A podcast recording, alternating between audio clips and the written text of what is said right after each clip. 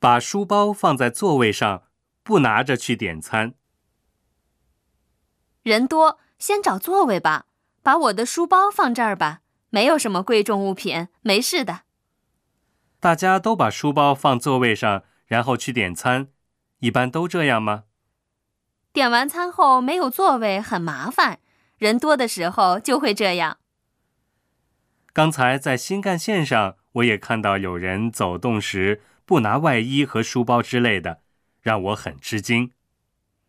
应该是去卫生间吧，拿着外衣、书包去卫生间挺麻烦的，我也常不带。看来日本社会真是安全。原来您会这样感觉，我以为这是理所当然的呢。不过，请您随身携带贵重物品，也不是100%安全的。